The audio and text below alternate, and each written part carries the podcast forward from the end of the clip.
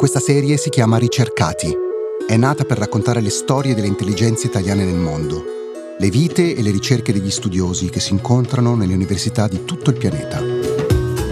Ricercati è prodotto da Cora Media in collaborazione con Intesa San Paolo On Air. La puntata di questa settimana è di Cesare Martinetti.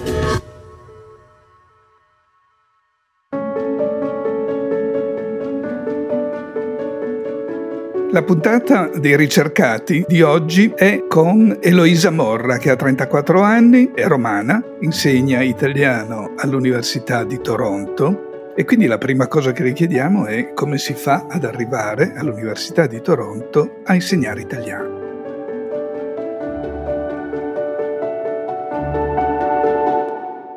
Grazie innanzitutto Cesare per l'invito e sono molto felice di essere qui. Eh, diciamo che è stata una storia così eh, americana e canadese perché prima di mh, arrivare all'Università di Toronto in seguito a un'opportunità che si era aperta, insomma un concorso che si era aperto anni fa, eh, avevo già fatto un dottorato negli Stati Uniti all'Università di Harvard dove avevo studiato letteratura italiana all'interno del Dipartimento di Lingue e Letterature Romanze e quindi già il fatto di aver fatto un dottorato negli Stati Uniti,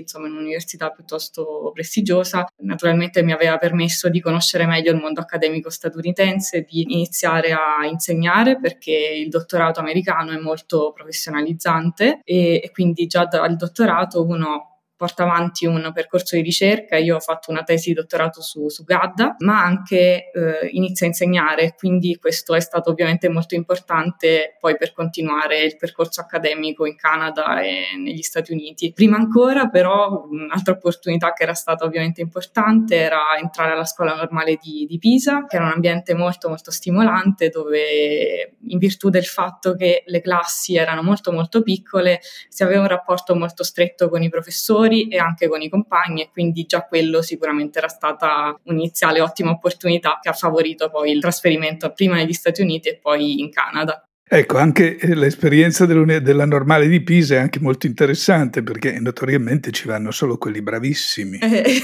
non lo so, no, no, sicuramente non posso dire per me, però appunto per sicuramente gli altri compagni erano veramente molto in gamba. Io non ho mai trovato un ambiente così stimolante eh, dal punto di vista proprio intellettuale, al di là del versante accademico, c'erano proprio delle persone molto, molto brave, molto, molto aperte, che avevano tanti interessi anche al di là della ristretta materia materia di studio e quindi è stato molto stimolante anche perché poi ehm, una caratteristica specifica della normale è il fatto che si vive in collegio e quindi ehm, come se fosse un piccolo campus americano, tra virgolette, e quindi si vive quotidianamente insieme, si va in mensa insieme, si fa colazione insieme. A volte può essere anche un po' troppo, però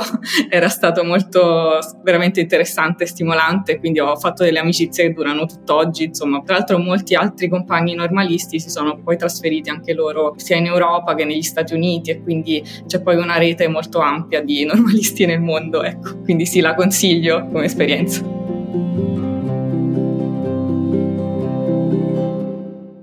Certo, ma dopo la normale la tua prospettiva era quella veramente di andare all'estero, fare ricerca? Sì, no, io diciamo che appunto all'inizio il mio piano iniziale era andare in Inghilterra perché già andavo in Inghilterra in, in passato, insomma, sin da quando ero adolescente, quindi il mio iniziale piano era andare in Inghilterra. Poi per varie ragioni, sia di ricerca che anche personali, comunque ho provato a fare domanda negli Stati Uniti già il mio ultimo anno e quindi è stato piuttosto impegnativo perché c'è un lungo processo proprio di preparazione del dossier che uno deve mandare poi nelle varie università statunitensi e ogni università in un certo senso richiede qualcosa qualcosa di diverso, cioè devi sempre mandare un piccolo paper, un tuo articolo, comunque un saggio che hai scritto, devi fare degli esami in inglese, però ogni università chiede delle piccole variazioni rispetto al dossier, quindi mi ricordo che avevo passato un intero semestre del mio ultimo anno della magistrale proprio a prepararmi questi, eh, questi dossier, ho fatto domande in vari posti e poi era andata bene anche a Harvard quindi eh, ho poi scelto Harvard. Già in realtà c'ero stata in passato negli Stati Uniti per fare delle vacanze così e mi aveva colpito modo positivamente la città di Boston, quindi quando mi hanno preso Harvard ho detto va bene, proviamo sicuramente lì, ecco. Quindi sì, no, che quella è stata un'esperienza da un lato casuale perché queste vacanze non avevano niente a che fare con il mio percorso accademico, però poi dall'altro dopo vari anni avevo iniziato già anche un po' a pensarci sin dalla magistrale. Purtroppo ovviamente l'ambiente della ricerca in Italia era poco finanziato all'epoca, erano, parliamo di dieci anni fa, quindi c'erano meno finanziamenti e quindi forse anche questo mi ha spinto a tentare questa avventura eh, americana. Ecco, sicuramente c'è stato anche un po' il fattore di dire devo trovarmi delle altre opportunità che magari non ci sono in Italia e poi forse è stata poi la scelta giusta, ecco, perché sicuramente è stata una bella esperienza, molto più ampia del dottorato italiano in un certo senso, perché al di là dell'insegnamento ho avuto anche l'opportunità per esempio di lavorare in dei musei, che insomma è stata sempre la mia grande passione e, e, quindi ho collaborato come assistente curatrice in vari musei di Harvard e questo mi ha anche aiutato poi per quello che ho fatto dopo. Ma quando tu sei partita, la tua idea era quella di andare a vivere negli Stati Uniti o a vivere soltanto un'esperienza e magari tornare in Italia? Era un po' un'avventura, ho detto proviamo a vedere cosa succede, viviamo lì 4-5 anni e poi vediamo come si evolve la situazione, quindi forse ecco non andarci a vivere permanentemente, provare questa, avventura che poi effettivamente no, si è rivelata interessante, quindi per paradosso poi sono passati 11 anni e sono ancora non negli Stati Uniti ma comunque in Nord America, ecco. Senti, da un punto di vista accademico, di ricerca, eh, insomma di contenuti de, del tuo lavoro e dei tuoi studi, che cosa hai trovato ad Harvard prima e adesso a Toronto? Eh, ad Harvard tantissime opportunità dal punto di vista proprio finanziario in un certo senso perché è un'università privata, ha molti finanziamenti e quindi ti davano grandi opportunità di imparare le lingue per esempio, fare dei corsi di letterature straniere, portare avanti un percorso professionale parallelo a quello accademico così poi da decidere alla fine del dottorato se continuare con la ricerca o magari lavorare in altri settori. E c'erano, ci sono delle grandissime biblioteche negli Stati Uniti, io non ho mai visto una biblioteca più bella di Whitener Library, che è la biblioteca di Harvard, dove veramente si potevano trovare tutti i libri del mondo. Eh, io mi occupo di letteratura del Novecento in relazione alle arti visive mi ricordo che ero stata in grado di trovare dei libri lì in quella biblioteca americana che non c'erano né alla normale né, né altrove in Italia quindi no, molto bello anche proprio dal punto di vista delle biblioteche. E poi appunto sì, un'altra cosa molto interessante sono gli archivi, eh, gli archivi d'autore, perché molti autori italiani in vario modo hanno donato i loro archivi a varie università statunitensi, forse contando sul fatto che eh, avendo queste grandi risorse proprio finanziarie, dire, la loro opera si sarebbe potuta studiare meglio magari e rendere insomma disponibile. Quindi tanto a Harvard quanto a Toronto ho trovato insomma dei fondi archivistici proprio interessanti anche per la mia ricerca. Ecco. Eh, infatti so che tu ti occupi in particolare di un fondo che, che è molto sorprendente, che c'è a, a, Toronto ed è un fondo di Leonardo Sciascia. Sì, anche questa è una storia appunto avventurosa perché ehm, Leonardo Sciascia, che appunto come sapete stava alla Calmuto, normalmente aveva donato a una studiosa italo-americana l'archivio che conteneva tutti i ritagli stampa riguardanti la sua attività dalla fine degli anni 60 alla fine degli anni 80 aveva avuto questa lungimiranza di pensare al fatto che magari donarlo a una studiosa italo-americana avrebbe permesso una, magari appunto una diversa ricezione della sua opera. Forse aveva avuto ragione perché questa studiosa Giovanna Jackson aveva iniziato a catalogare l'archivio, poi purtroppo si è ammalata e quindi lo ha donato all'Università di Toronto e al nostro dipartimento che è un po' il più ampio dipartimento di italianistica del, del Nord America e adesso insomma sono molto fiera insomma anche fortunata di coordinare questo progetto di ricerca che sta portando avanti eh, la digitalizzazione di questo archivio e quindi eh, stiamo catalogando tutti questi articoli e anche parte delle fotografie e ritagli di giornali che riguardano Sciascia e sarà spero nei prossimi mesi pienamente disponibile online e il che sarà appunto interessante sia perché ovviamente alcuni materiali sono stati già schedati e sono noti alla, alle bibliografie però chi studia Sciascia Sciascia sa che uno può magari conoscere il dato specifico dell'articolo, ma non per forza avere il PDF dell'articolo, perché Sciascia pubblicava anche su dei, dei giornali estremamente piccoli, locali, e quindi è difficile procurarsi tutti i suoi articoli, quindi spero che sarà utile per insomma, gli studiosi Sciascia nel mondo e, e poi spero che si potrà fare anche qualche pubblicazione raccogliendo alcuni articoli dispersi presenti nel fondo che, che siamo riusciti a trovare. In parallelo abbiamo curato anche un piccolo podcast, in questo podcast si chiama L'alfabeto di Sciascia e mm, vari studiosi da varie parti del mondo sono stati invitati a fare una piccola voce insomma relativa a una, una parola eh, legata all'opera di Sciascia e quindi è stato anche un po' un modo per eh, creare un po' una rete di, di studiosi di questo autore nel, nel mondo. Ecco.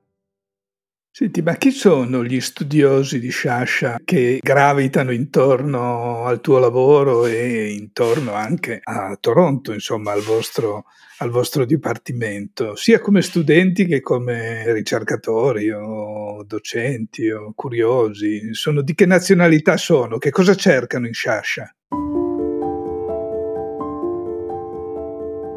Recentemente mi ha scritto Caroline Moorhead, che è una biografa molto importante inglese, e lei sta scrivendo una biografia di Shash, quindi mi ha chiesto dei, dei materiali relativi all'archivio. C'è stato molto interesse ovviamente da parte dell'Italia, quindi vari studiosi italiani, insomma, siciliani e italiani.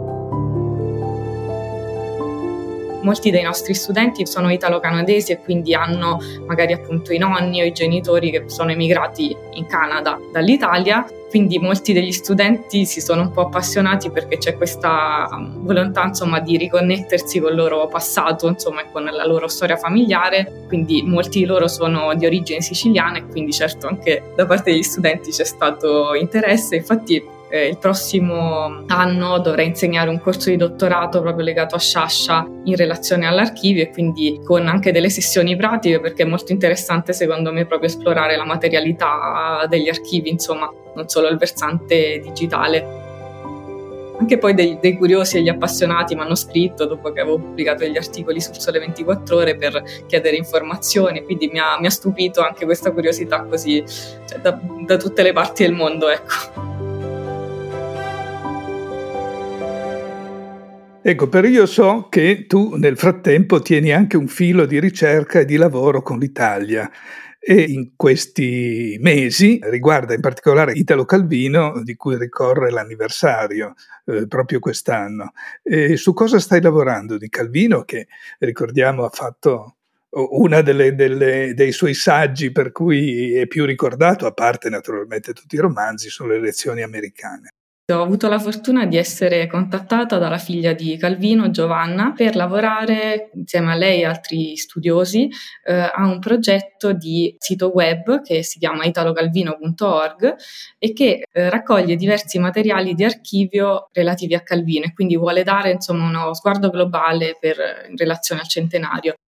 Giovanna ha messo a disposizione varie fotografie provenienti dal suo archivio e poi appunto un lavoro su cui una, una ricerca che stiamo facendo è legata alle concordanze dell'opera calviniana e quindi a una lista ehm, di tutti i lemmi che occorrono all'interno dell'opera di Calvino Innanzitutto è molto rara per gli autori del Novecento perché esiste magari appunto per autori del Medioevo e del Rinascimento, ma molto raramente per autori del Novecento, ma è molto importante perché è come se si planasse dall'alto sull'opera di Calvino, eh, avendo uno sguardo quasi complanare. È molto utile perché avere questi lemmi permette di creare delle connessioni tra diversi romanzi o diverse opere di Calvino che uno non potrebbe mai fare immediatamente, a meno che uno non abbia letto diverse volte tutta l'opera di Calvino che sterminata.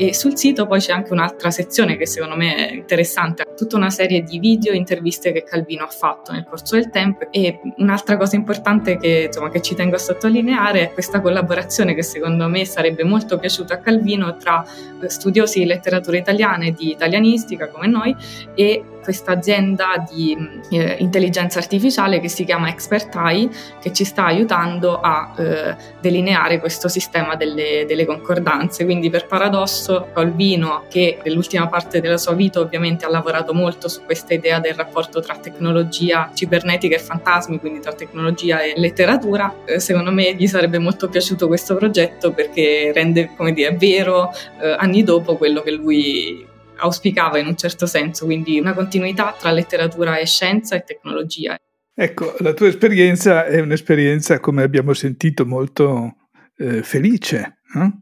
Eh, sia di vita che di studio, anche di vita, eccetera. Quindi nostro, la nostra serie sui ricercati vuole anche testimoniare un po' dell'aspetto umano eh, di che cosa significa andare all'estero a studiare, eh, se lo si fa per piacere, per senso dell'avventura, ma anche un po' perché come hai detto tu all'inizio, le, le, possibilità di ricerca in Italia sono spesso più complicate. Un percorso così sarebbe stato probabilmente molto difficile in Italia. Senz'altro sono sempre più convinta di questa cosa, cioè sicuramente secondo me andare negli Stati Uniti o comunque in Canada è stato molto importante perché è un sistema che dà opportunità ai giovani in un certo senso. Io credo sempre che se fossi rimasta in Italia non avrei mai potuto dirigere alla mia età un progetto di ricerca o non avrei mai avuto le stesse opportunità opportunità. E per paradosso anche lo stare distanti dall'Italia permette di acquisire spesso anche più eh, visibilità in Italia e quindi ho avuto delle opportunità di collaborazione anche con quotidiani o comunque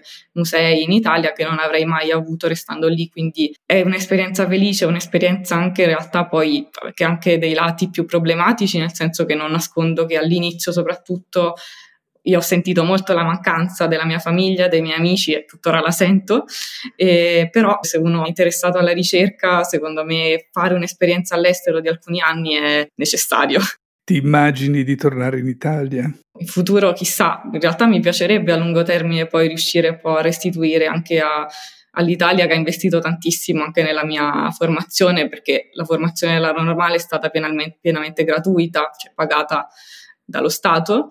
Mi piacerebbe in realtà poter restituire quello che ho imparato all'Italia, quindi boh, magari a lunghissimo termine, perché no? Certo, l'aspetto della restituzione è un aspetto giusto e anche generoso di riconoscimento, no? Eh sì, no, mi, mi, piacerebbe molto riuscire a trovare dei modi per restituire quello che uno ha avuto anche poi da, dalla formazione italiana, che è sempre molto, in realtà poi molto solida, cioè più uno va all'estero più si accorge anche poi della ricchezza di, della nostra formazione, ecco, perché veramente è inevitabile.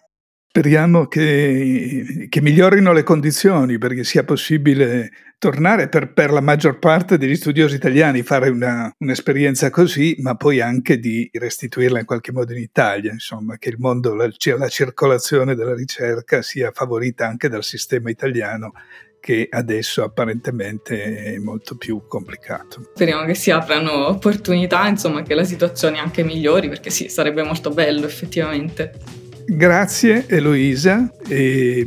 a risentirci con la prossima puntata della nostra serie dei ricercati. Ricercati, storie dei cervelli italiani nel mondo è un podcast di Cora News prodotto da Cora Media e realizzato in collaborazione con Intesa San Paolo On Air. È scritto da Silvia Bencivelli, Mario Calabresi, Cesare Martinetti, Matteo Mievaldi, Francesca Milano e Simone Pieranni. La cura editoriale è di Francesca Milano. La post-produzione e il montaggio sono di Lucrezia Marcelli. La fonica di studio è Lucrezia Marcelli. La producer è Monica De Benedictis.